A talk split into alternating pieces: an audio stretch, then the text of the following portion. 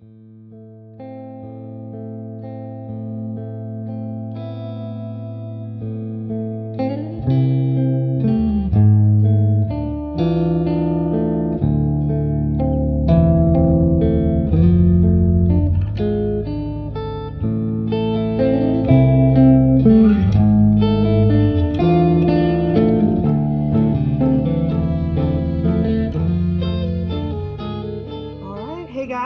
to episode twenty-two of Queer Alien Blast, um, our second hiatus episode. Today we're going to talk um, a pretty broad topic about how Roswell, New Mexico handles the um, idea of family, whether that be biological, found, um, and its different iterations. Um, so we're going to dive right in and probably st- start with the most um, noticeable and the family and the family that gets probably the most attention overall in the show, uh, which is the Ortecho family. Um, and boy, did we get a lot this season. um, I think the family that we've seen the most of, like we've met the most members and we get to know them a little bit better, even Helena and all of that, um, is the Ortechos. And I loved the, my probably my favorite dynamic will always be um, now Arturo and Rosa, um, now that we know that they aren't biologically related. And it wasn't like some big, you know, bombshell on Arturo. He was just like, yep, I know. Dad, I, uh, what I said about Jim Valenti, I never wanted you to know. Oh, Liz. I knew. I always knew, and it never mattered. Rosa es mi hija, siempre y para toda la vida. And like right. that, you know, the and he didn't matter, and he's, you know, and, and and never treated Rosa any differently. And I think that that was absolutely a beautiful way to handle that, because it could have just been some big soap opera dramatic bombshell thing that he finds out, and they have some weird emotional conversation, but he just knew the whole time, which I think is fantastic. No, that yeah. was definitely the right choice. And mm-hmm. I appreciate that they did that instead of going for kind of the more obvious option. You right. know, to have him be like, yeah, I know, I've known that the whole time and it never mattered to me. Like, she's still my daughter. I think that's perfect and very Arturo. Right, because yeah. I didn't want to watch him struggle with, oh, how do I deal with now that she's not, you know, is she still mine? Is this how it works? And, I, you know, I don't want to hear that anymore. Um, not that that's not important, but that, that wouldn't feel like Arturo if he had to sort of mm-hmm. make that decision of how he feels about her. And the fact that he's known all along and never brought it up. I mean, whew. I think it's also interesting when you think that he never, I don't remember exactly, but I don't think he ever actually had that conversation with Rosa. Oh, no, Rosa heard that. I remember. Right. She heard that, but she, but he was having the conversation with Liz, um, which is interesting. Of course, up until that point, he didn't know that Rosa was alive, but um, that's also interesting. And, you know, Rosa's not the only one that struggles with the fact that, you know, she's not Arturo's biological daughter, and what what that means, what that means for, you know, the fact that, you know, Helena cheated on him. Um, so we know that Liz had that moment when she, when they had the reveal last season of being like, okay, what does that mean for my family? She's not, you know, my whole biological sister or whatever, however you want to put it. But, um, yeah, I love that family. I love that whole, you know, Arturo is the best dad. He is the best. He really dad. is. I mean, he, and, mm-hmm. and on a, you know, dads in television, there's been all this like, research about, you know, especially in American television, the history of, you know, um, either absentee fathers or fathers that are, you know, sort of the, you know, brunt of the joke all the time. And, you know, mm-hmm. but finally Arturo is not only, you know, a Hispanic man and not only all of these things, but he's, you know, a business owner and he's responsible and he's just a good dad in general. Um, and I think that that's why it's even sadder when something happens to him, like losing one daughter and then one daughter leaving town. Like, well, it's even right. sadder because it's like he's so good and he was essentially left all alone in Roswell for so long. And I think, yeah. and I don't think that really hit me until getting the notes together for this episode, and I was like, poor Arturo really was alone for for many years with Liz gone and and all of that, and that's just very sad. and now she's leaving again, and I don't think that we really, we didn't get a goodbye scene with the two of them, did mm-mm, we? Mm-mm, mm-mm. No, we got we Liz didn't. and Rosa, right? Yeah. Um. So yeah, I know, I, I know, I know she's gonna come back soon, but like obviously, there's right. gonna be a time mm-hmm. jump and everything. Um, and we talk about the fact that it's a different, you know, context in which she, in which she lives. But still, I mean, at least she, at least he has Rosa now, so you know, he, he's a, not all true. alone. I know. Also, like the found family, the, par- the found family part of you know um, the rest of the cast, I guess, stepped up um, with Arturo as well. So like he has people to go to, which is mm-hmm. nice. Oh, Arturo and Isabel. I was gonna say maybe we'll get more Arturo and Isabel scenes. The cutest, with with less mind manipulation. Oh yeah, that that's true. Let's leave that alone. Yes. Yeah. um, the wholesome I think, Instagram part of it. um, I think that another part of their family that's, I mean, it's just always going to be interesting to me is Liz and Rosa. Obviously, that was sort of the mm-hmm. key to the season. Um, I can't. I, I can't get over the whole flip-flopping of ages and who's the older one, just because that informs so much of who you are. I mean, when you're the big sister, the little sister, mm-hmm. um, it just, you never lose that identity. I mean, I my siblings are all over thirty, and I'm definitely the oldest. And that's never, you know, that's never going to change, that sort of dynamic. And so I love the way that they flip-flopped it. It's just so good. Um, mm-hmm. And I love that they didn't just have them come back together and everything was fine, and they got along, you know, got along perfectly, and they never fought, and that's that would have that would have been very unrealistic. Like the fact that yeah. they have, you know, the whole argument about Max, the vanilla white bread mayonnaise boyfriend or whatever, like seems like that. It's just so realistic, um, and they've yeah. kept Rosa. Um, you know, she's still a teenager in a lot of ways, and she's also supposed to, you know, how do you how do you be- still react emotionally to things like a teenager, but realize that you're now over thirty. And so it's such a weird, a weird way to mm-hmm. be. Yeah. I love when you mention it. I love the um, different, you know, age being reversed, and, you know, um, I love that they're still at the core of how they act and behave with each other. And also like how they interact with people in general. Like Liz is still the little sister, the younger sister, and Rosa is still at the very end of the day, she's still the the older sister. But Liz, I think Liz always had a very a very strong sense of protection over her family, so that's always been a trait that's come up and and is strong with her, uh, which is a more, I think, you know, in society is thought to be a, like a, an older sibling kind of trait. Um, but Liz always had that, and I love it. Um, and yeah, like you mentioned, the arguments. Oh, I love Rosa so much. I love she, her. She's so she's sassy. Like, she's so, and she's so like, it's not just, you know, bratty teenager. Like she says right. what nobody else will say, and she says right. it un- unapologetically, and in a way that truly only a teenager can do. I mean, I don't right. know that many people. I think the older you get, the more likely you are to choose your words a little bit and and mm-hmm. try to avoid conflict in a lot of ways, and she's like, fuck that, like let's we're just gonna plow through and tell you exactly what I think. And I do love that. Yeah, she's the voice she's the voice of the audience in a lot of ways. I mean, stuff that we I know that we as a podcast we brought up so many times, like why did Liz forgive Max so quickly and stuff like that? And she was like, boom, boom, boom, all of that stuff she brought up, and I love her for it. I mean, it took a while, but she did bring it up. So. Okay, draw energy from your spine. No, don't touch me. Look, you resurrected me. I jump-started your heart. We're good. That doesn't mean that I need to like you or trust you or want you around. You are the one who told me over and over again in my sleep how dangerous you are. I started drinking again to shut you up, so I'm sorry if I'm not super pumped that you're banging my My sister. Okay, so their mom.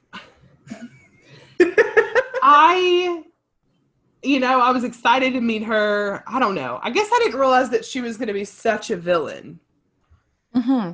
Like, mm-hmm. I know that right. it was going to be this sort of like fraught relationship, and obviously the the history, you know, her leaving and all of that, and and then for mm-hmm. her to turn out to be this like cartoon villain, I'm like, that's with motivations that made absolutely no sense.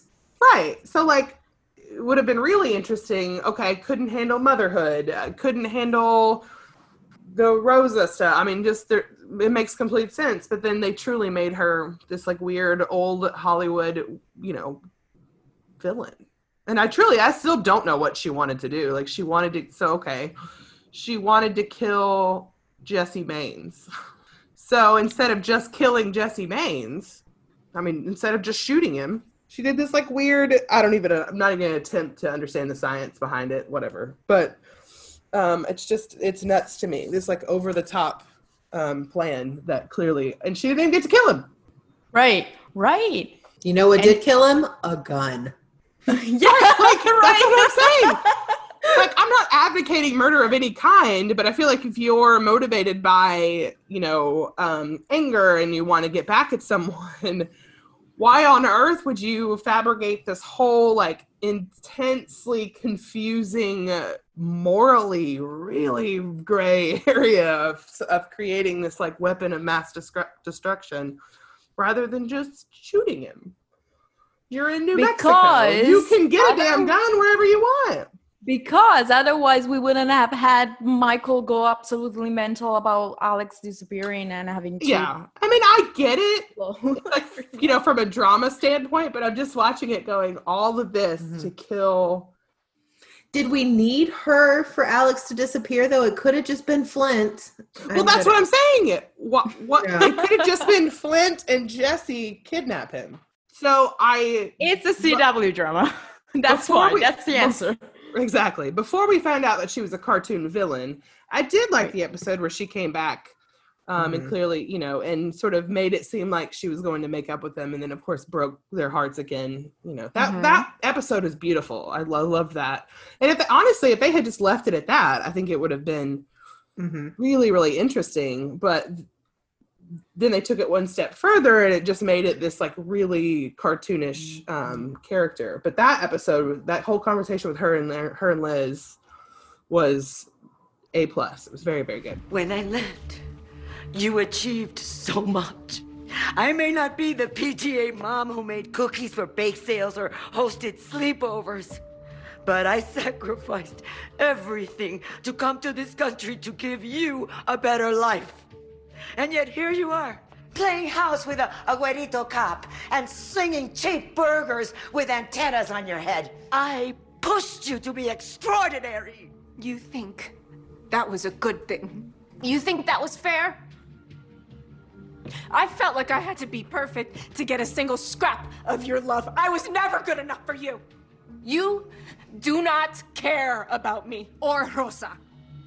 You knew that Rosa was skimming off your pain pills, but you figured that if you busted her, Bobby would find out about your problem. You were selfish, and you were consumed in your own chaos, and you ended up destroying two families, ours and the Valenti's. I know all about your affair with Jim. I know that Rosa was really his daughter, and I know that she threatened to expose you if you didn't leave town. You are the reason that Rosa relapsed. You are the reason that she was going to leave. Mm-hmm. Yeah, I love that episode so much, actually. It's, I think, one of Janine's best performances this season. Um, also an episode in which I really like, like Max. Weird. I know. Yeah. I know. It's weird. Mm-hmm. It happened a couple times this season where I was like, right. Who am I? I am rethinking my entire identity in Roswell, New Mexico fandom. Uh, but then he would prove me, you know, like, oh, okay, I see why. Yeah. But there were a couple times I doubted it, but that episode was one of them. Right. Mm-hmm. Um, yeah, it was so interesting. And it was interesting the way it was shot, the way it was, you know, thought that was like all of it was happening inside the diner. So you have, you know, it's kind of, it was very theatrical in a way. And it was just one, you know, um, location. Um, and then Rosa, you know, being kind of looking from the outside in, that, it was very interesting. And I agree with you that it would have been so much better if she, she just left. And then maybe, yes, maybe we hear from her. And I would have liked for her to still have had that scene that she has with Rosa at the end when they have, they have closure.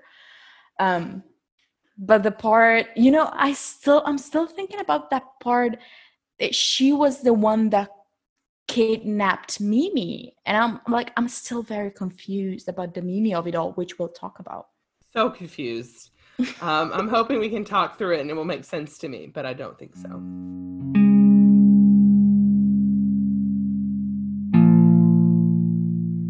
Move on and talk about the Pod Squad, um, because there is a lot there, mostly all uh, revolving around Max, which is unfortunate. But um, so I first kind of want to talk about Max and Michael, because there's so much to talk about with Max and Isabel, and I think that'll probably be the rest of this section.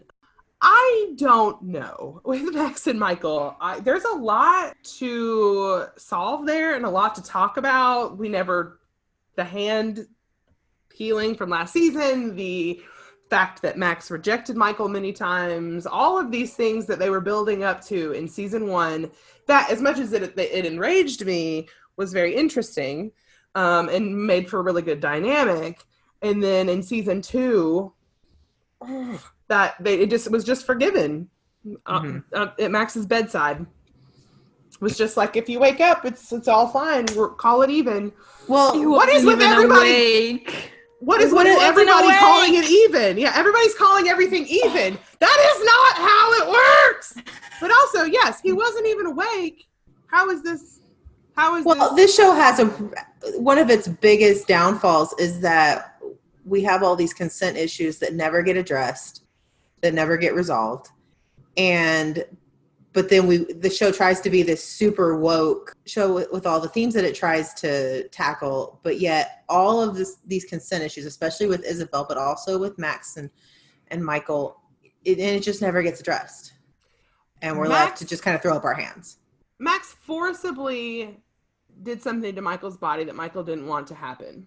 When put it that way, that's pretty intense. Now, you know, whatever that may mean to the people that wrote it, maybe they don't think that that, it's still a physical, like, encroachment upon what you think is comfortable. Mm-hmm. And whatever Michael ends up feeling about it in the end, you know, uh, you know, I loved Alex calling Michael out about the hand and still keeping it wrapped. So clearly there's still some issues, or he would just not have it wrapped or think, you know, think of something else. Um, but the, That shows me that there is still some issues, but, and, and I could have sworn Karina said that was going to be discussed in season two. Or Vlamis, could, possibly. Or Vla- somebody, that it, it was going yeah. to come up again. And um, and now it's it like did. too late.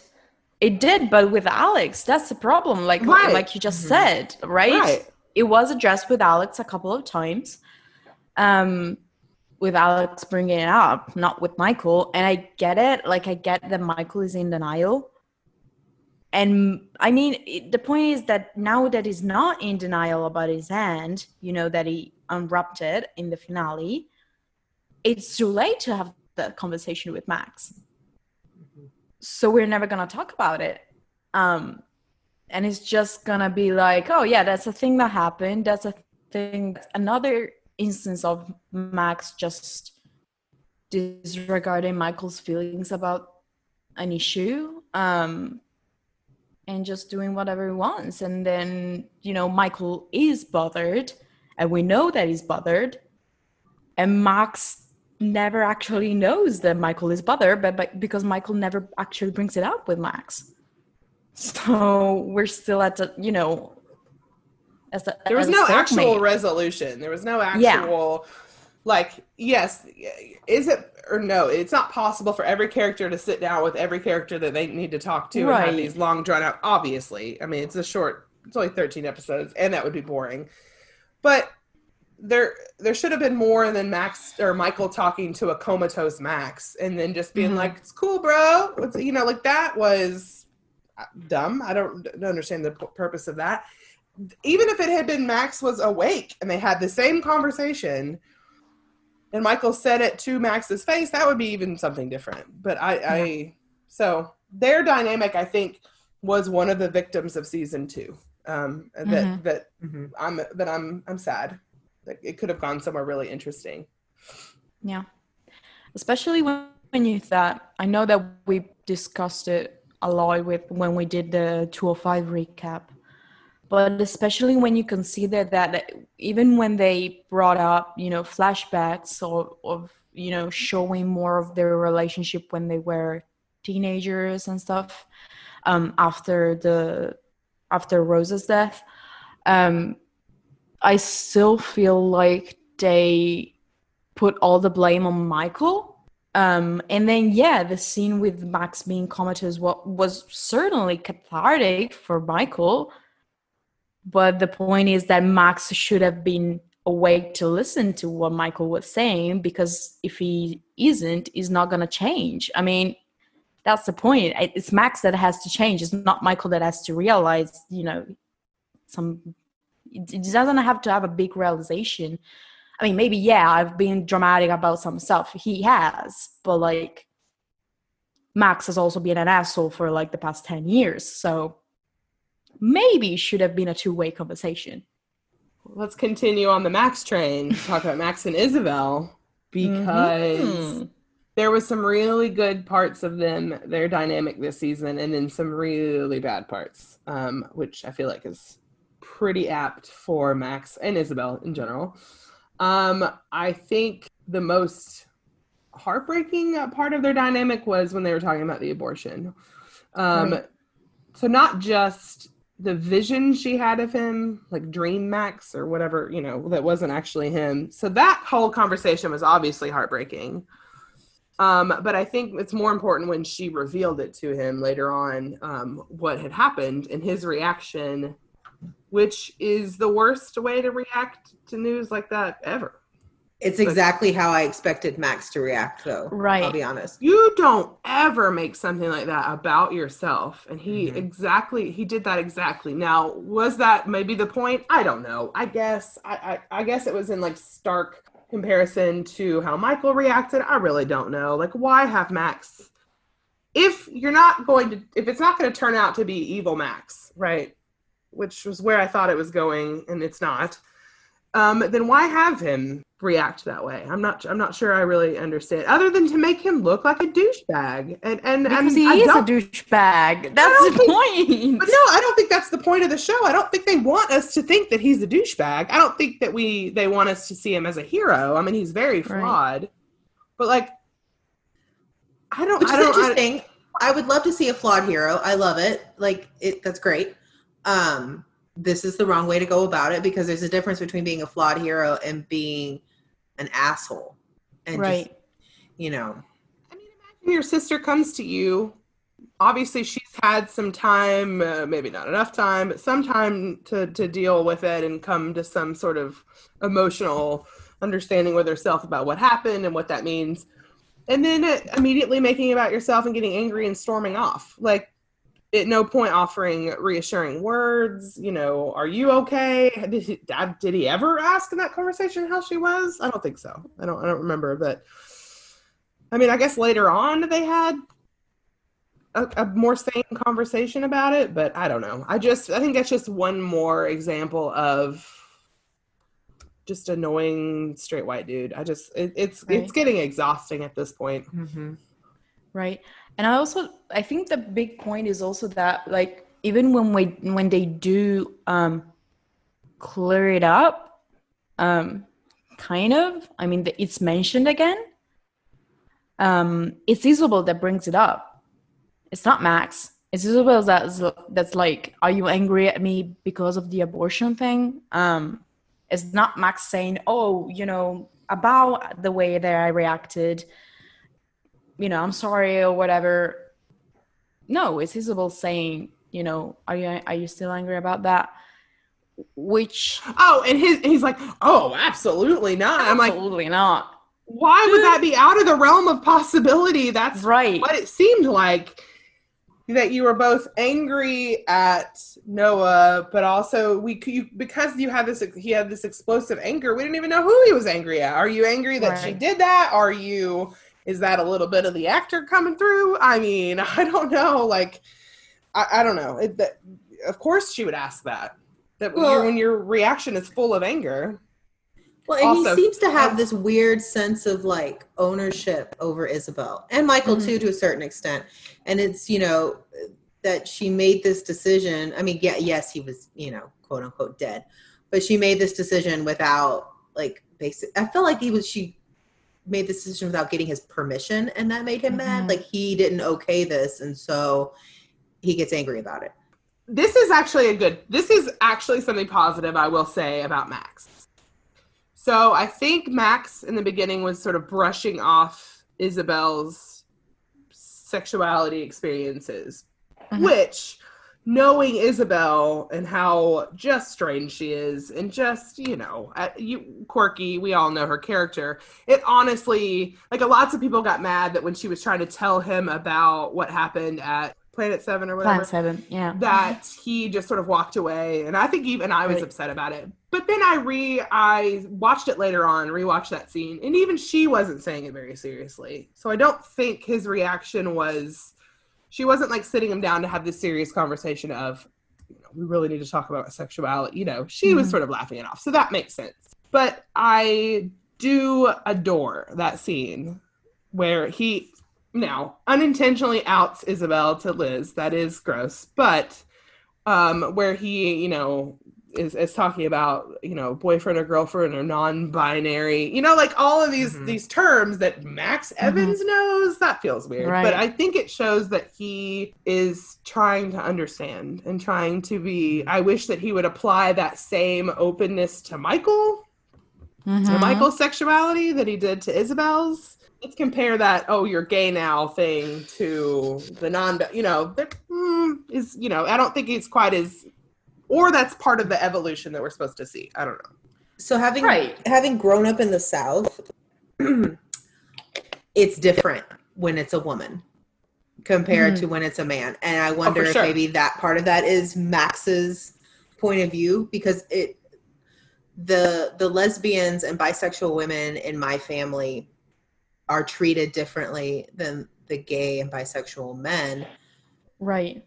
I guess because straight men can like, you know, they can see it with mm-hmm, a woman, mm-hmm. right? You know, well, and a part of it may also be Max and Michael's relationship in general versus right. Max and Isabel's relationship in general. Sure. And I, I'm not saying you're wrong. I think it's both. I think it's Max is more comfortable when he's talking about female sexuality because it's something that doesn't affect him, right? Like it doesn't mm-hmm. mean anything about his sexuality. But when you have Michael saying to him, because essentially Michael and Isabel said the same thing to Max, we're aliens. What the hell does it matter? You know, we, why do we care about this stuff? And so I think when mm-hmm. Michael says it to Max, it hits a little too close to home when Michael's like, we're aliens. What does it matter? Mm-hmm. Why are you forcing me into this box? And I think that that's a little scary for Max to hear because maybe there is a part of his head that's like, ah, you could be right. Oh no, oh no, oh no. Like just right, absolutely, right. like, like by, by panic, yeah. right? There is a part of him that's like, holy shit, if, if, Michael's sort of ascribing to this idea of all these labels don't mean anything when you're aliens, then that could just be a little scarier. So I think it is a little bit of both that um, Max just doesn't. I mean, Max has a view of himself and other people have that view where he is not only this like sauntering cowboy dramatically putting my hat on, but also this poetry reading and writing, you know, and sort of how do you keep those things in check with one another? Um, And so I think that that would make sense. Bro, yeah, is it gay if I read point. Russian literature? Can't handle it. Finally, we can sort of talk about them as an as a the three of them, um, mm-hmm. as the pod as the pod squad, um, because I think that there was a lot of focus on that, especially towards the end, and that beautiful shot of them all touching the the pod. Um, I think that more flashbacks we saw, the three of them, it, it does give a more well-rounded view of how they work as a triad. And I did appreciate that. And I hope that there's more to come, especially now that we have redneck evil Max.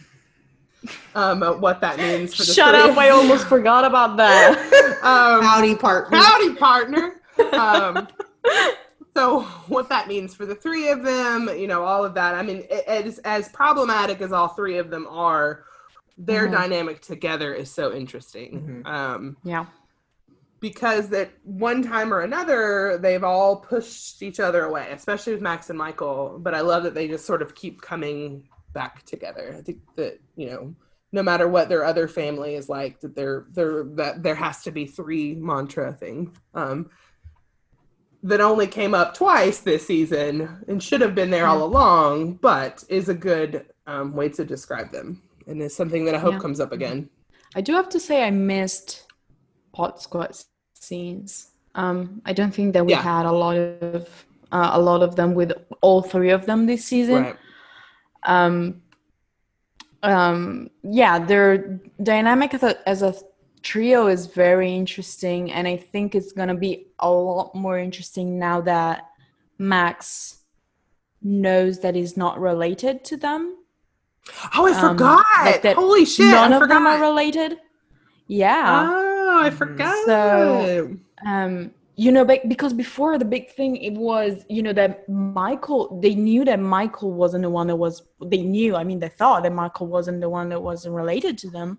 And there was this whole thing of biological, does Michael fit as an actual sibling because of, you know, how do we, how do we view adopted siblings and all of this, you know, all of that dynamics that I think comes up, you know, it doesn't matter that it, they're aliens, it's just, you know, adoption things and stuff and sibling stuff. Um, And now Max is actually the one that's not related. And we don't know because I, I think they confirmed that um, Michael's and Isabel's moms were not sisters. So they're not related in any way. No, yeah. Um, but they still had, you know, their mothers had a connection. And so kind of Isabel and Michael are kind of the closest ones. Um, right. So it's very interesting. Mm-hmm. It's a very interesting shift in the dynamic. And Which it was interesting I, to see. I would argue has always been the case. Mm-hmm. Right. And I don't yes. think I realized until, because it's sort of set up as Max and Isabel, and then Isabel and Michael, and maybe Max and Is- Isabel a little bit closer because they were raised as, you know, actual siblings in a home, like mm-hmm. a biological sibling. Mm-hmm. But the more you look back on it and, and review, I think it's always been that Michael and Isabel have more of a connection on maybe like a deeper level um, than, right. than Max has with either one of them. Not that I think that that has anything to do with whether or not you're biologically related. Right. I just think that that's how it sort of naturally happened with who they are as people and as characters. So it'll Absolutely. be interesting if Max will now see that and think it has something to do with the fact that they're not actually biologically related, or mm-hmm. if that will come up again. I really am interested to see, because I don't think anything is going to happen to the three of them, no matter what drama. And, and, you know, I think that they're understanding that they have a deep connection with one another regardless. Yeah. And that absolutely beautiful scene in the, in the finale when, um, you know, where they're talking, uh, at Max's house, and Michael shows the tattoo, and then Isabel's like, you know, okay, put your feelings away. We're, we have business to, to attend to, you know. That was oh, which which I was hilarious. That's the dynamic, right? But at the same but time, I, I want to be like, let them talk. let, I know, let, I know. Let them talk with one another, please. They need to. I do love, you know, Michael being his little awkward self, trying to support Isabel with her sexuality journey, just because like right. the fact that they're comfortable enough with one another and making jokes, and and please let them go to Planet Seven together. Like, why is this so hard? Why is this difficult? And the, because you know, Michael is too repressed. And the finale where she's like, bitch, where are you going? Alex is right there. Like, you've got Isabel and Kyle that have always been like, what's, you know, um, mm-hmm. please go after each other. What are you doing? Like, just stop being stupid. And so I did like that, the, that, um, that Isabel was sort of championing them to Michael at the end, um, even though he wasn't ready and did his leaving thing again. But I think in contrast that that was, to how she was at the end of the first season. Right.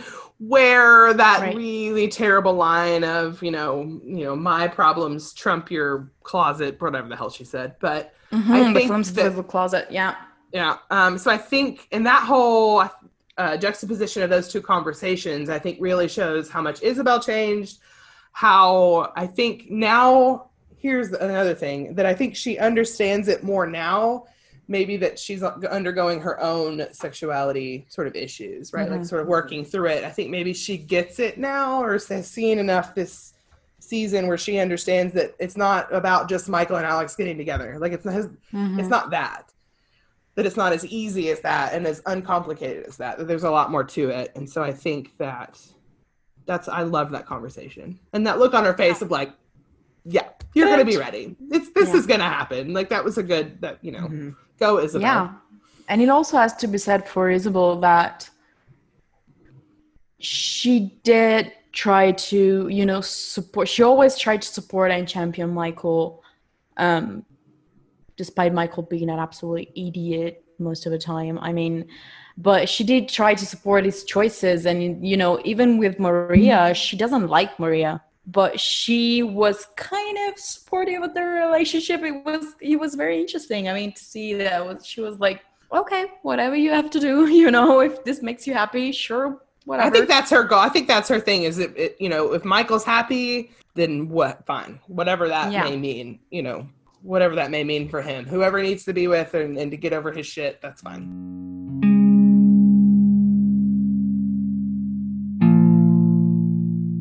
So now we're going to move on to the flashback scenes slash found family, which is kind of a big theme for season two.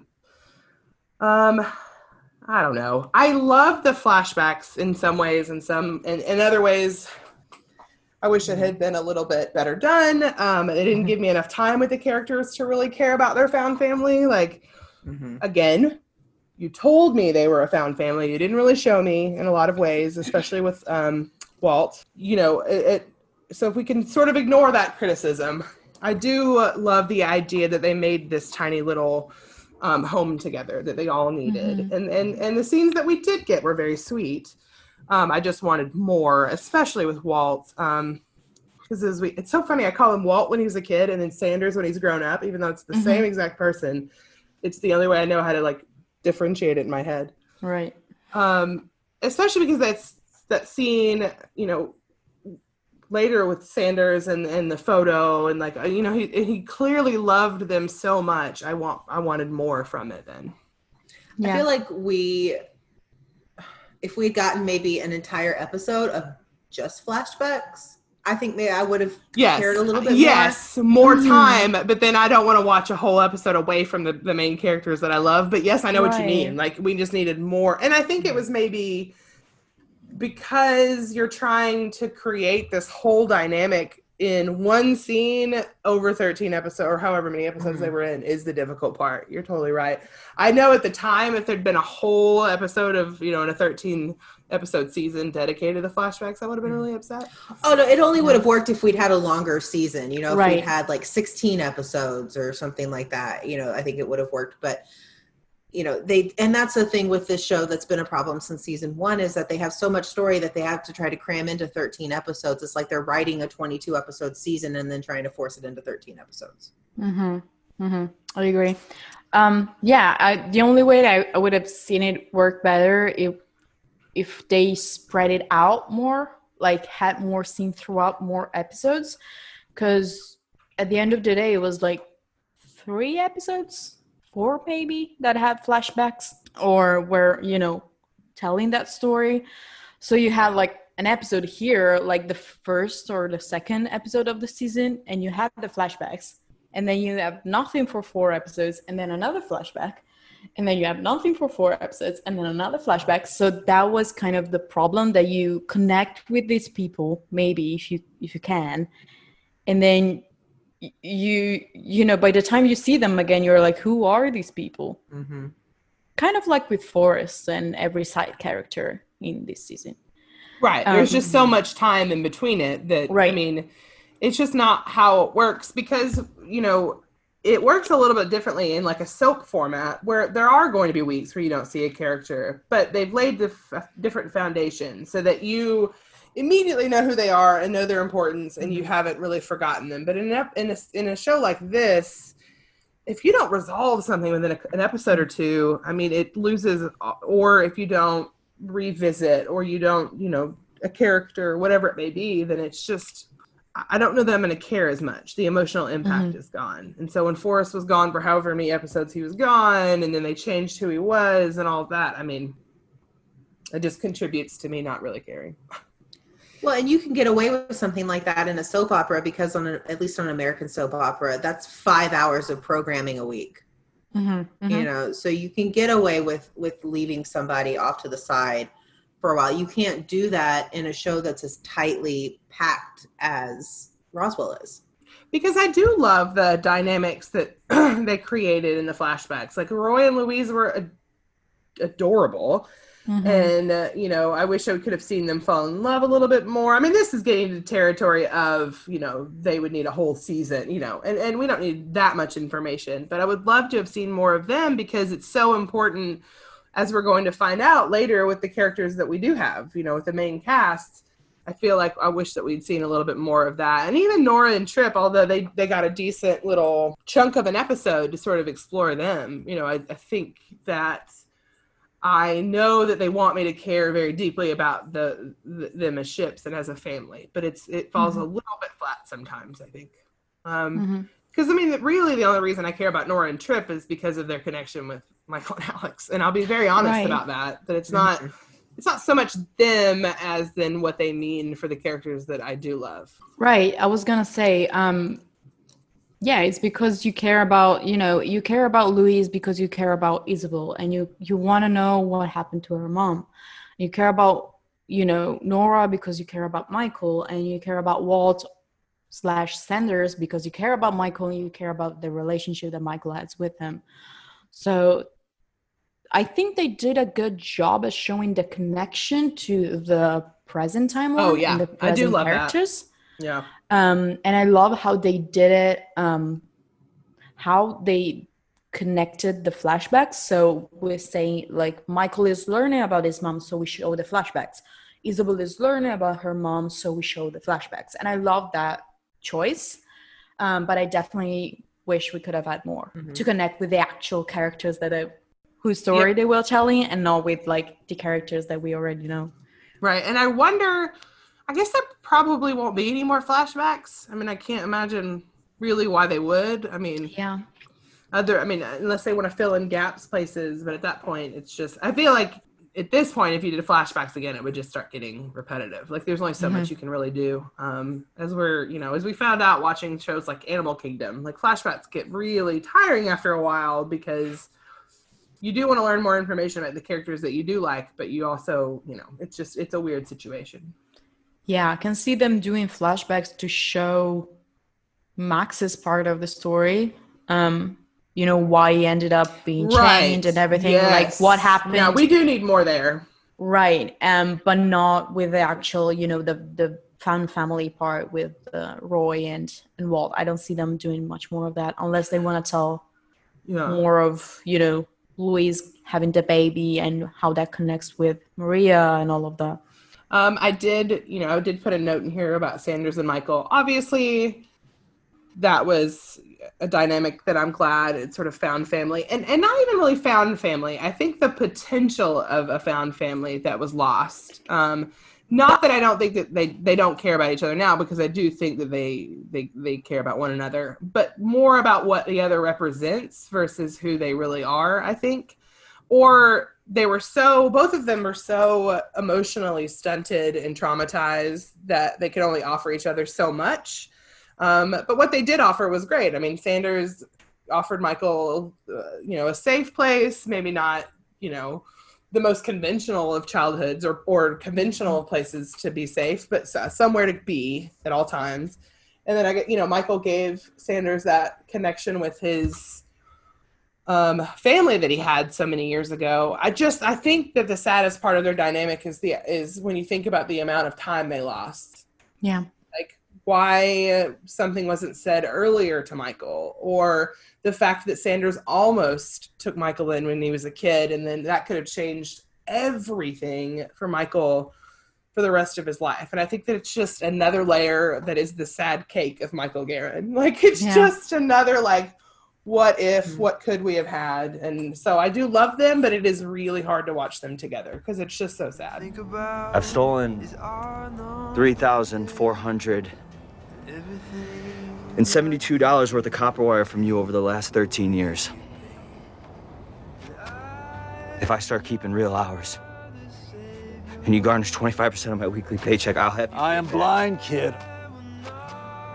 I'm not stupid. I didn't need the damn wire. I came to the group home twice, you know. They weren't too keen on letting a junkyard dog who smelled like bathtub gin adopt a child. I don't blame them. I messed you up even worse. But I tried. I got one year, three months and four days with Miss Louise and Miss Nora, no matter what. I can't pay you back for that. Keep the money. The whole thing, from Michael's point of view, you know, starting from when they find, you know, the farm and the um, height chart. Oh. Um, and, you know, and Alex goes, it's something you do to, with family, and Michael never had that. And then you learn, you know, even that the scene that always, you know, stuck with me, that's like um, Max talking to Sheriff Valenti, when it's like that Max was actually a troubled one. It wasn't Michael. Michael was just protecting them. Um, and so, you know, that Michael could have being adopted. I mean, that would have been at the cost of Max not getting adopted and Max getting the shitty childhood, but um which I don't think Michael would ever want by any means. Right, right, absolutely. Um right. And it's not fair, and it shouldn't, you know, it's not fair for any kid to have the childhood that Michael had. But um yeah, it's just layer upon layer upon layer of Michael trauma that I don't know just- that gets addressed. And, and I would say that very few characters get to address their actual trauma in the show. Mm-hmm. Um, Michael certainly doesn't. Not really. Um, I think he does a very good job of just, you know, like, in my mind, what I want is for Michael and Sanders to build a family and build a relationship between the two of them. But I have a feeling that anything that we want to see is going to be mostly in the fanfic portion. Like, we're not going to see... Mm-hmm. I have... can't imagine that we'll actually see them building a relationship or, or working through that trauma together. I'm sure that's not going to happen. Um, but we can imagine it. Yeah, because like you said, they're both emotionally stunted. I mean, it's not like Sanders is like this super bubbly, talkative dude. I mean, he, I mean, we see the way he treats Michael, uh, you know, it's, you know, this super gruff way and, you know, super kind of tough love um, and sarcastic kind of, you know, dynamic and stuff, which Michael kind of thrives on, I think. But um, well, or is so used to it, and that's what he uses used, as a defense yeah. mechanism yeah. that that feels comfortable, because it's like, okay, right. You kept me at emotional distance. You're you you know that makes sense. Yeah, yeah. I'm just saying, like, it's the, it's right. the dynamic I think he's used to with like everyone. Which is why when someone like Alex is like, let's actually talk about feelings, it's like, I don't know what to do with this, you know? Um, or, and it's, it's not just, even that I don't, I think it's just at that point, also part of it is Michael's like, someone wants to listen to me. Right. Like, that's wild. Not only is he, it's going to be difficult for him to talk about it, but also like the idea that someone is going to listen, because I mean, how many people listened? I mean, right. Outside of maybe Isabel, sometimes, but certainly, you know, I think that that's part of the reason that Michael and Alex have this like hard time communicating. It's like, mm-hmm. again, just all the trauma of Michael's childhood and inability to converse with anyone. Yeah, yeah that's that's the crux of Roswell, New Mexico. Everyone's yeah. traumatized. No one can communicate. That should Love be the tagline for them. I don't mean to fly through the next few sections. Um, I think spend as much time on them really as the show did. I mean, I, you know, like, for example, our next se- section is on like uh, the DeLucas and what that, and, and Isabel, and finding out that they're related um, and what that means. Um, I am, uh, as we all are, heartbroken that, to find out that they're related, because that was... Yeah. basically the the most um, popular queer female ship, and now we're gone.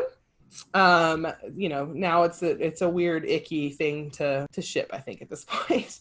Um, but I did like, if we're gonna if they're gonna go down this route, which I guess we are, um, I did like that scene where they tried to like hold hands and like try to be comforting in a family, and they're both like, this is fucking weird. Like, we've never liked one another. And I, mm-hmm. or, you know, we've never, um, but they, they're still sort of learning how to be comforting, I guess. Right.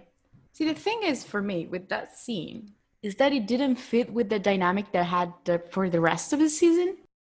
Because up until that point, Isabel and Maria had actually been very good at supporting one another. But I think that they were trying a new level of, does it change anything now that we know that we're related in some way? Right. Yeah, I think it's different now that they know. And trying related. to be, you know what, I think they are good at supporting one another, I think at this point, or learning how to do it. But in a still kind of abrasive way sometimes, just their dynamic mm-hmm. is, that's the reason it works so well as a romantic ship, right? That sort of abrasive way.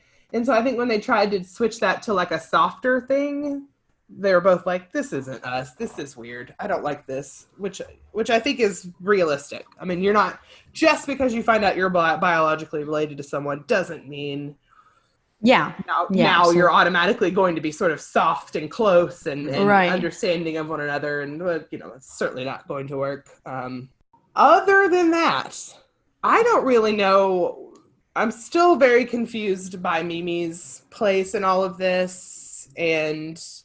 you know, now we got a glimpse into the ancestry of, of Maria and all of that. But I, again, I think you add it all up and there's still not a whole lot there. Yeah. And so I'm not going to lie. I'm a little, I'm still confused about some things. Like, yeah. You know. Um, yeah. It's, that's my biggest feeling. I mean, I like, okay, good. We got some backstory for Maria. We got some more information, which is good. Um, and it all goes to add some character for her that wasn't there before, you know, like she didn't have much of a, like, not personality, but like character story, I guess, or plot or whatever, that was just hers, which it isn't, because it, you know, it connects with the aliens, but everything connects to the aliens. Um, but yeah, it was very confusing. Like, I don't think that they did very well. Um, I don't know if it's because again, they just had ter- thirteen episodes. They didn't have much time and all of that. But I think they tried to cram a lot of stuff in too late, which was a big problem for the season in general. But like, they start with Mimi disappearing and then nothing happens.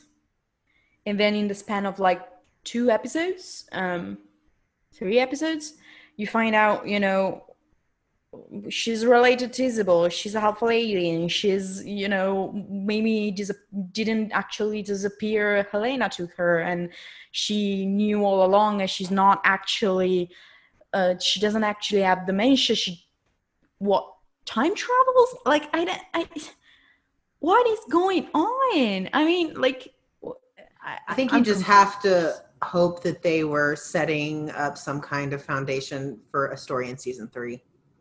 Yeah, because but like we're to build up all of that and then go absolutely nowhere with it. I, yeah, it wouldn't shock me, but I, right. Yeah, I, I think it's building up to a mini story in season three. I wouldn't be surprised. I hope so. If um, the actress is a regular next season, right? Yeah, I just think it's just frustrating because we're two seasons in and we still don't really have A, a good, you know, you can really say that you have a story for Maria mm-hmm. that is hers, you know, like take all of her scenes and take everything else about the seasons out and just take Maria's scenes. Like seventy-five percent of it is Michael, like her relationship with Michael this season. And the rest of it is just very confusing. So I don't know. It's just frustrating from, you know, the point of view of Maria as a character. Yeah, when we were told that Maria was going to get her own story this season, and she, then she really didn't. Which isn't just a Maria problem, but, you know, with Maria, it's just more prominent because she didn't have one last season either. So it's just, you know, mm-hmm. adding adding up to, to last season stuff. Unfortunately, there's not a whole lot with Charlie and Jenna either, even mm-hmm. though they, I think, have the most interesting relationship and the most consistent through both seasons. We didn't actually get a whole lot of them together. Um, but I think somebody, Sarah, it might've been you at some point when we were talking about them um, during the season in the recap episodes that said you know, even though we don't really see them together, it's the most believable relationship. Yeah. Again, mm-hmm. because, and our, like our complaint is always, is because they laid the foundation for them. Mm-hmm. That they've been dropping things about Charlie, even just little bits here and there, since the beginning of the show. Mm-hmm. So mm-hmm. now when we're finally introduced to Charlie, it makes sense. And you yeah, don't doubt I mean, they're believable. They they're believable. You can believe that they're siblings because you've had this for two seasons, even though they only have one scene together. You buy that. Like when you saw Charlie and you found out that she was Jenna's sister, you're like, oh yeah, yeah, okay, I, I remember her because you've had this build up and they did it right on this one. And you mm-hmm. can buy it. And I really hope that she'll be back next season and we can see I more would imagine that Charlie's going to be back. Yeah. Um, at least, at least a little bit here and there. I think that her character went over really well. I mean, I think she said some really controversial things, and I think her character is really controversial it, intentionally. I mean, mm-hmm. Mm-hmm. any character that creates weapons that are meant to be used against humans is it is going to be a controversial character, and so I'm kind of hoping that that is something that continues, because you can't really metaphorically drop a bomb like that. That like, oh, she created this, you know, weapon that could actually kill entire bloodlines and then let it go. I surely to God mm-hmm. not. Um, so, and especially all that build up with Charlie and Jenna, it would be a real shame, even though it is well done up until now, it would be a real shame if that's just the end of it and we just never see them together again. Well, that would be pointless. Her being controversial, that's fine. I'm here for a controversial character, for like kind of a morally gray character, if it's done right. Right. That's so. Our problem with with Roswell, isn't it? That's right. Always the, the running problem. Can you do it right? Mm. Um, yeah, I think, I hope she'll be back next season. And I I think that they, they did a really good job at even showing, even with the few scenes that they had, you know, even as, you know, separate characters, they they laid a good foundation and they were consistent with it. And I think they did a good job at showing how their relationship developed, even if they had like one scene. I think, yeah, it was just the one scene together. Um, and by the time you get to that, that one scene in the finale, you know that they've, you know, their, their relationship has progressed and you, you know what they've been through on their own. And it makes sense for their relationship to be at that point, and, and Charlie being like, I, I don't want to run anymore, you know, or well, she does, and then she comes back for Jenna, you know, that's, that's a good, that's a good dynamic. And it's interesting. It's always interesting to see different types of siblings, you know, um, in a show that's filled with siblings. Everyone is a sibling. I loved it. I was about um, to say Kyle's not a sibling, but yeah, no, he is. Well, well shut up. I know. Well, no, actually, a good transition to talking about Kyle then, when we're talking about sibling relationships, because the next section was just going to be about Kyle and Michelle. But actually, here's a good chance to talk about the failure of Kyle and Rosa, and what something that started so well and, and was such a crucial kind of part for both of their characters in season one. And they had some good scenes at the beginning of season two, and then they never interacted again. Right. Mm-hmm. So they're supposed to be, in, you know, newly discovered siblings. And just, be- again, just because you're biologically related to someone doesn't mean you have to have a relationship. But they did sort of build it up that they were going to create a relationship between the two of them. But Kyle's relationships in season two, they all suffered. Mm-hmm. Yeah. I mean, he, he had the, what, the early scenes with Alex, and then they had like, what, one scene later on, I think. Mm-hmm. And you know, his his relationship with Liz kind of deteriorates as the season goes on, which I, I can't blame him there.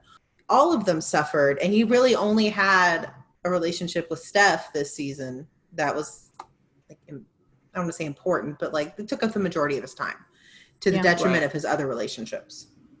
Right, yeah. and and that that's our constant complaint when it comes to Kyle this season is, I think, for the most part, you could have almost taken Kyle out of the whole thing, and it really wouldn't have made that much of a difference, maybe here or there. Or or they just had him come in, fulfill some sort of duty, and then was gone again. Mm-hmm. Um, and whether that be, you know, they needed him to look you know, at Rosa right when she first woke up, and they needed him about when it came to Max. But that was really like it. Yeah. They didn't really give him time or give him room to grow outside of the duties that he needed to perform for people. And I think that yeah. that is um, probably, you know, and I've said this about a, a few different dynamics, but again, it's another like victim of, of the pacing and the story writing in season two was, was Kyle and Rosa. You know, the thing is, even if you don't want them to bond as biological siblings, you know, that's not, you know, they're still, they have like one circle of friends. That's it. Right. Like they all know each other. So they're, they're going to have to interact, and that they don't, which is a problem across the board for the whole cast. You know, you're like, you're all literally interacting with each other all the time. How come so many characters don't have scenes with each other?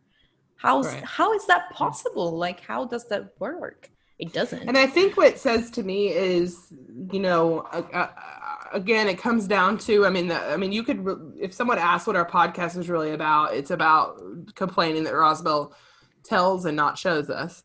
Um, yes. But it's another one where all of these relationships are, we're, we're meant to believe that they're important. We're meant to believe that pot- there's potential there. Um, but then never again do we see them interact, or do we never, you know, like Maria and Rosa, or, you know, all these sort of found family ideas or close friends or, or whatever it may be, mm-hmm. just never again. Um, and I think I've complained about this with like every person on Tumblr at this point, mm-hmm. but it's just, it's the one huge major failing of the entire show. And I, poor Kyle. Yeah, because, and I also think that are not very good, I don't want to say this in like super controversial way, but like, I don't think they're very good at dividing time between their, what they're supposed to be their m- main characters. So the main characters end up being just a pod squad, not even Liz, just a pod squad. So you have, you know, the dynamics of characters with Max, Michael, and Isabel this season developed, and that's true because you see like Liz and Isabel that developed. You know, you had Max and Rosa for a while, Michael and Maria, Michael and Alex. Those developed, but then everyone that's not in a pod squad kind of was forgotten. Um, and if that's going to be the goal, then why not set that up from the very beginning that your main right. characters were going to be the pod squad, and then everyone else was going to be, you know, how they existed in relation to the three of them, except right. that that's not how it was marketed. And I don't think mm-hmm. that's how it's been talked about. It was always talked about as Liz being this sort of main character, and um, her relationship with everyone is going to be the focus, and that we have never seen that. Now, I, I, I mean, Liz gets a lot of the focus in season one and season two, but not, it's really just sort of, again, her, her relationship to the pod squad and how that works. Um, and, and this, what little she has outside of that is still connected to the pod squad in some way. Mm-hmm. The the next part of our notes was to talk about Kyle and his mom, and which I love their scenes together. It's, again, it comes down to there's not enough.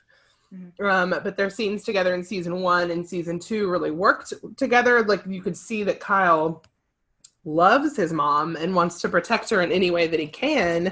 But again, it just comes down to I wanted to see more of them. They're, I mean, they didn't have very much. What we had was quality, and you got to see an interesting side of Michelle, because if you're just left with the, you know, impression that we got in season one, she didn't have a damn name in season one.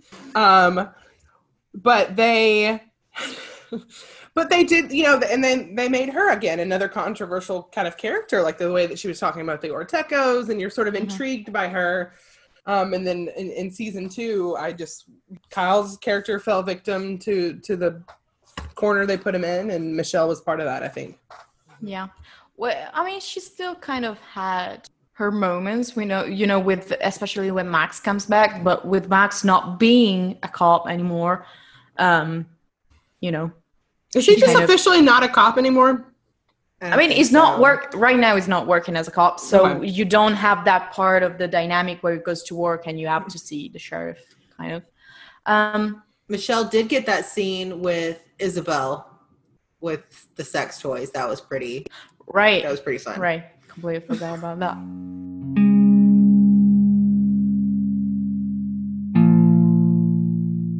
we started the episode, I think, talking about one family that got the most attention, and so we'll end with the other family that I think got the most attention, which is the Mains family. Um, the season two spent a lot of time on the different relationships within the Mains family. Probably the most important in terms of our podcast um, is the introduction of Gregory and Gregory and Alex's um, sort of burgeoning new friendship and, you know, learning how to be brothers with one another. Um, I think that they spent a decent amount of time on Gregory because there is a lot that, you know, we want to know, like, if the brother, other brother saw the abuse that Alex went through, did they go through the same? Why, you know, even though they were children themselves, I'm sure they deal with some guilt of why didn't they step in? You know, there's a whole lot of issues there. So I'm glad that Gregory, they at least had him say, you know, I, I, there's a whole reasons why I didn't step in then, and it was dumb, and, and now I want to fix it now. And he and he did. Because mm-hmm. mm-hmm. I was always worried it was going to be empty words of, you know, oh, I'd protect you if I could, or I would go back, you know, whatever.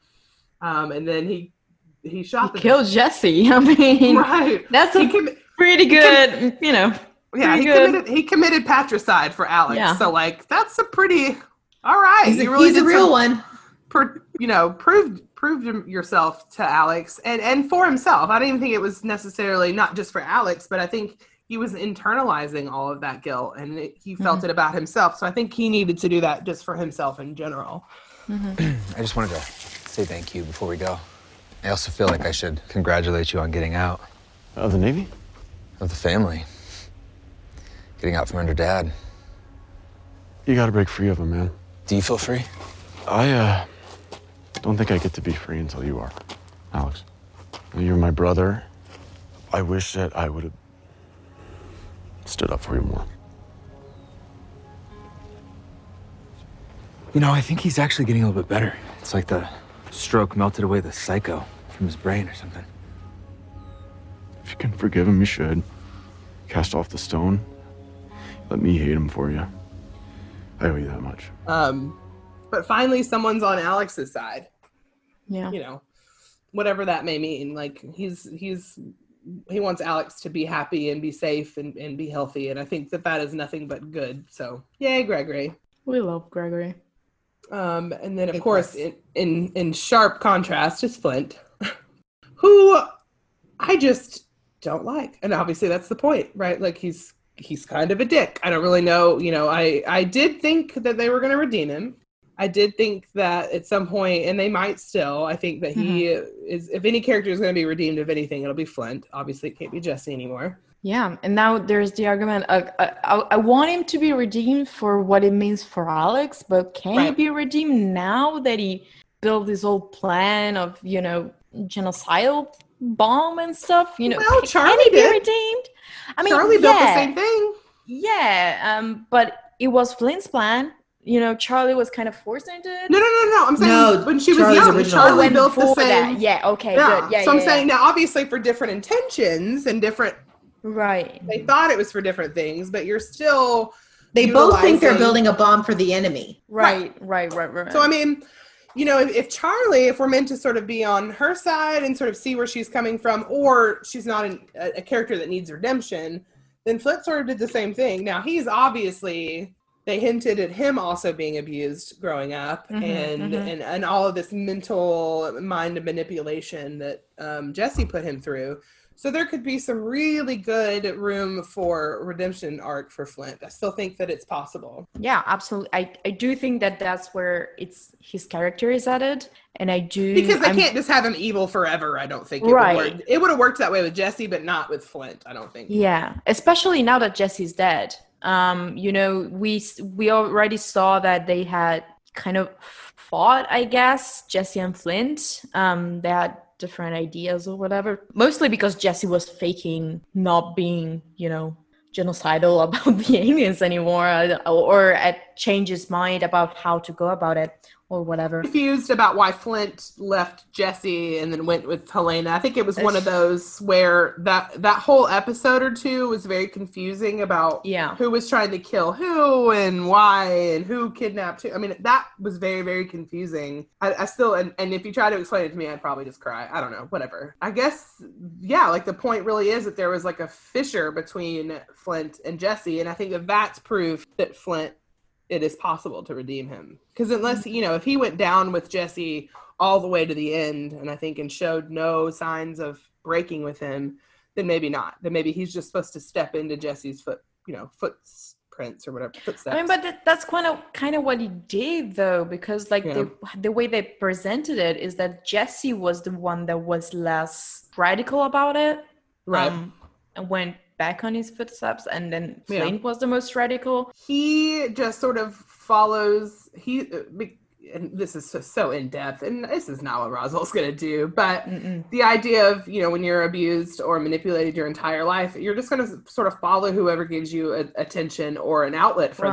that, or gives you, makes you feel useful, or gives you lots of positive feedback. And so whether that's Jesse, whether that's Helena, whatever, whatever that may be. And so I think that he's just, that's, that's why the potential for his redemption would be so intriguing, because he clearly just needs someone. He just needs some sort of guidance and help. And I think that that's why Alex is just unwilling to give up on him completely, mm-hmm. because he sees this is not you, or not the you that you have to be, that this is, right. this was done to you by, you know, their dad. Yeah. Yeah. And if that's the mindset that we've talked about this in the Alex episode, but if that's the mindset that Alex had for his dad, um, obviously he's going to have that mindset even stronger for a brother of his that suffered, you know, similar abuse at the end of his, of his, well, not similar, but like, we don't know the extent of it, but like some kind of abuse, um, from Jesse. So I think, you know, Alex is sure gonna try. Um, I think it's gonna be interesting regardless of whether they redeem him or not. My assumption really is, from the way that they've laid everyone out, is that Alex got the brunt of everything, um, and that Jesse, uh, part of his abuse against Gregory, Flint, and what's the other one's name? Clay. I don't remember.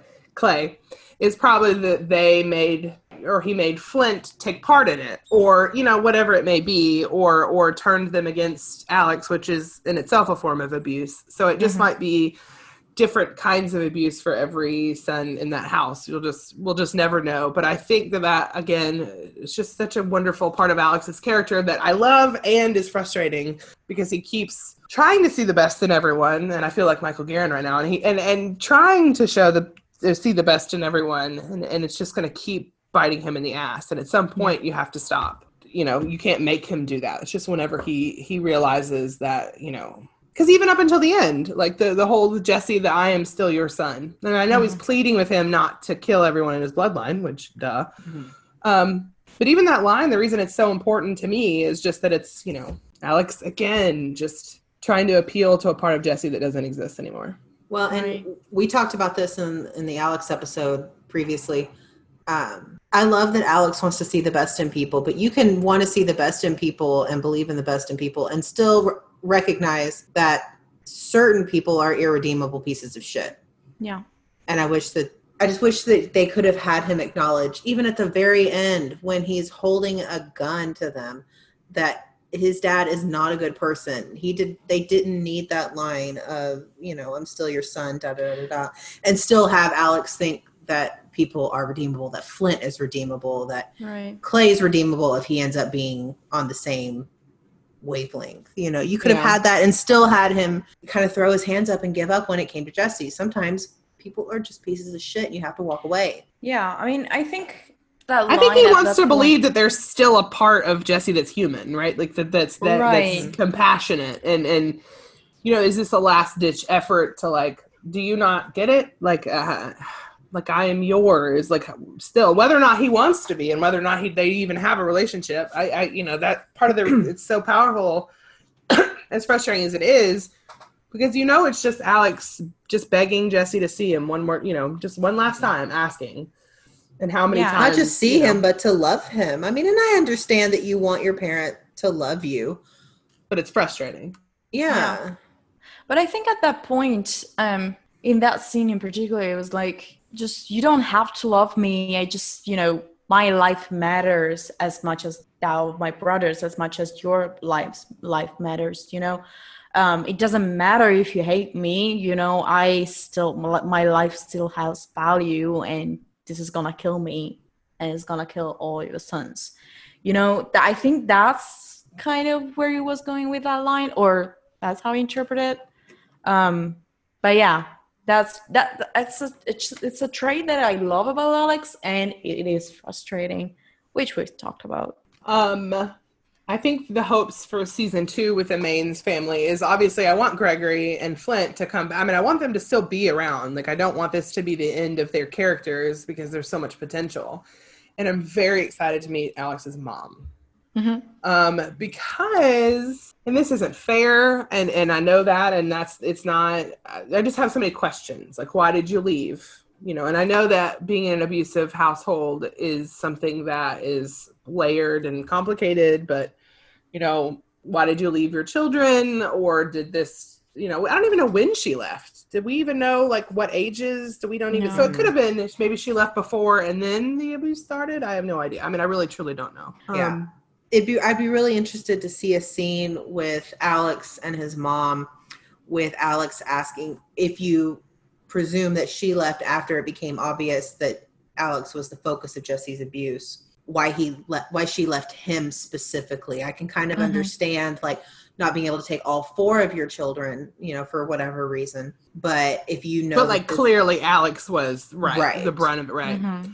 Um, all I, I I think it'll be an interesting. I wonder if we'll get a scene with Alex's mom where Michael's there, like we did with Nora. Like, that'll be, maybe not that dramatic, but, you know, right. That'll be an interesting, whether or not she will witness things, or I just, I'm ready to see if this is another person that's going to be on Alex's side, or if this is going to be like a Helena situation. Like, because clearly they're in contact. I mean, at the yeah. very minimum that Alex mm-hmm. could call her last season. Mm-hmm. So, I mean, it's not a situation where they never talk. I mean, it may not be very often, but so she kept in contact in some way. So I'm, uh, she's, I'm most excited about her. Yeah. To, not to get into the Malics of it all, but, you know, we had that scene with, with Nora in the prison where she kind of like acknowledges Alex's importance to Michael. Have we had that the other way? Have we had a character kind of acknowledge how important Michael is to Alex? Greg. Greg. Oh, Greg, that's okay. But that's the extent of it. M V P. Right. I love Liberty um, Liberty. Neither, none none of Alex's, well. I mean, Flint. And, and honestly, Jesse. even Maria, even Maria. No, but in like a positive way. No, but I okay, think. Okay, yeah. But I think even Maria, when they were sort of their breakup scene, was not too Alex, but I think recognizing. Yeah, but like within Alex's family. Oh, yeah. Um, yeah, no, just Gregory. Greg.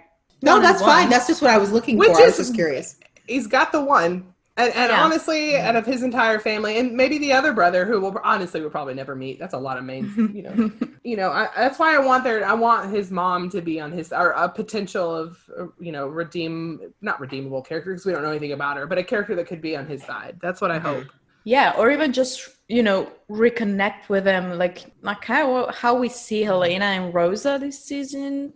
You know, maybe right. come to that accept, acceptance or whatever. Mm-hmm. We'll see. Right. I just want to meet her, and then we'll think about yeah, how. Yeah, then we'll figure it out later. Mm-hmm. Oh, I just want to mention that I love that um, Trip wasn't a villain. Oh yeah. yeah, that was a really that was a nice surprise. I think from you know.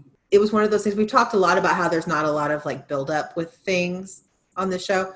I saw that coming, and it made right. it all the more satisfying when he wasn't a villain. I'm glad that they didn't have this kind of like, he's a straight villain through the whole season. And then at the end, it's like, gotcha.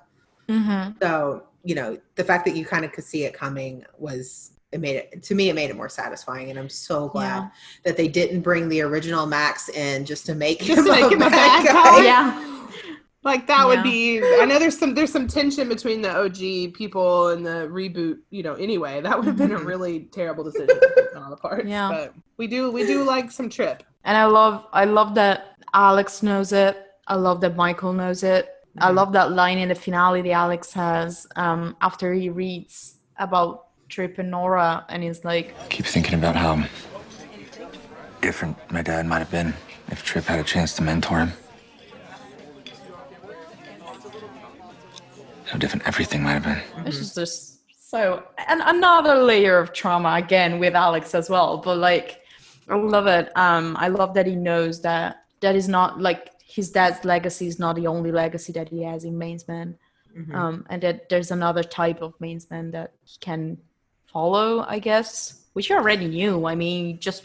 Or at or the very least... your own type, but, like... Right, or at least he can start to believe that maybe there's not something... I mean, at this point, he's got to feel like, is this genetic? Like, you know, why right. is every Mains Man? So it gives him an idea, at the very least, that it's not it's not that, that it's not, there's something wrong with them as a bloodline. You know what I mean? Mm-hmm. Like, that there's more to it than just, that Jesse is sort of the one that ruined it for everyone, that he is, mm-hmm. you know. So I just, it's...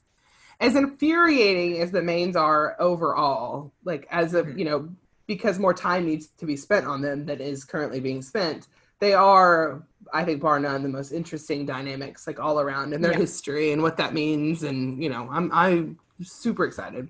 And I hope that it's something that will be explored in season three, kind of this idea that now that Jesse's gone and Alex knows about Trip, and then he's got Greg, and we don't know how Clay is as a person. Flint may be redeemable. Like, I want to s- kind of see this, maybe Alex trying to def- redefine what being a Mains Man is. All right, guys. Thank you so much for listening. This is episode twenty-two.